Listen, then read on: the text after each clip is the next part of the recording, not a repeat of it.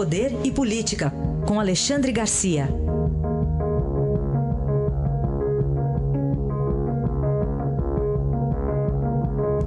Alexandre, bom dia. Bom dia, Raíssen. Bom, a gente vai ter que recorrer a previsões, talvez hoje, Alexandre, mas a reforma da Previdência entrou um pouco nesse campo também, né? É, entrou, né? Todo mundo exercitando bola de cristal. Aliás, em primeiro lugar, eu queria recordar o que eu falei ontem, né? Dessa transferência de responsabilidade, que não é só do presidente da República, a reforma da Previdência está nas mãos da Câmara, né? O, o, ontem eu mencionei uma declaração de Rodrigo Maia de que uh, a vitória seria do Congresso.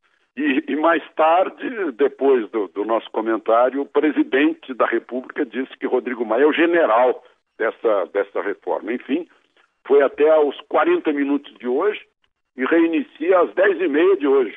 Né? Uh, e o quórum estava lá em cima. À meia-noite, estava com 98,83% de presença.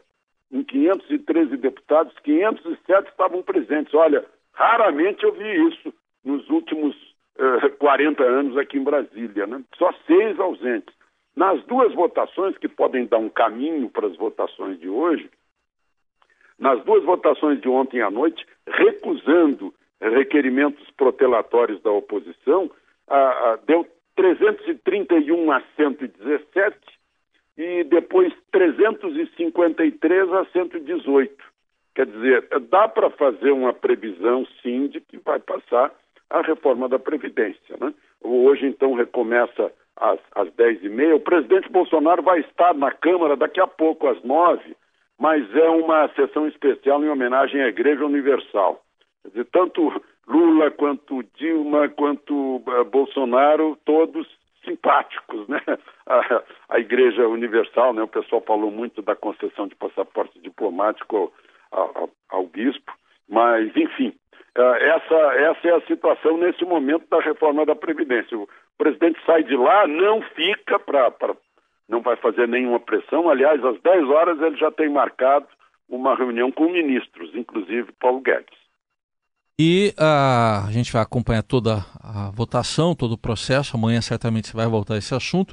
Outro tema do dia, Alexandre, tem um grupo de trabalho lá na Câmara analisando o pacote anticrime lá do ministro Moro e esse grupo foi apertado, 7 a 6, retirou a possibilidade de prisão após condenação em segunda instância.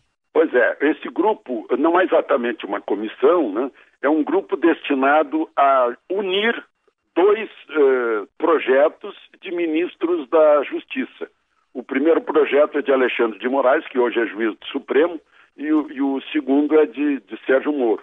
Por 7 a 6, portanto havia só 13 presentes dos 16, uh, eh, retiraram uma, uma alteração no Código de Processo Penal que proposta por Sérgio Moro que diz o seguinte: após condenação em, em tribunal, ou seja, em, eh, com mais de um juiz, né, uh, determinará a execução provisória das penas privativas de liberdade.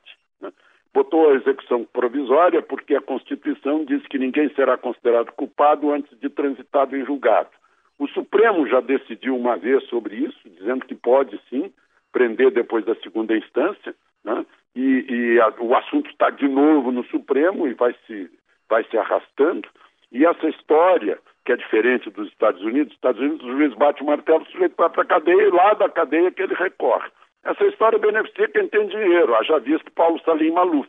Ficou um quarto de século nessas protelações, até transitar em julgado, e ele, enfim, foi preso e agora está em, em prisão domiciliar. A gente fica pensando até, né, a teoria da conspiração, puxa, de um lado, soltaram aquelas conversas de Sérgio Moro com, com o Deltão Dallagnol para enfraquecê-lo, e agora o, o, enfraquecimento tem consequências no 7 a 6, lá nessa, nesse grupo de trabalho, retirando a proposta de Sérgio Moro de prisão em segunda instância, fica com um cheirozinho assim de, de casuísmo, né? mostrando que uh, a Constituição diz que todos são iguais perante a lei, mas parece que há um preso mais importante que os outros.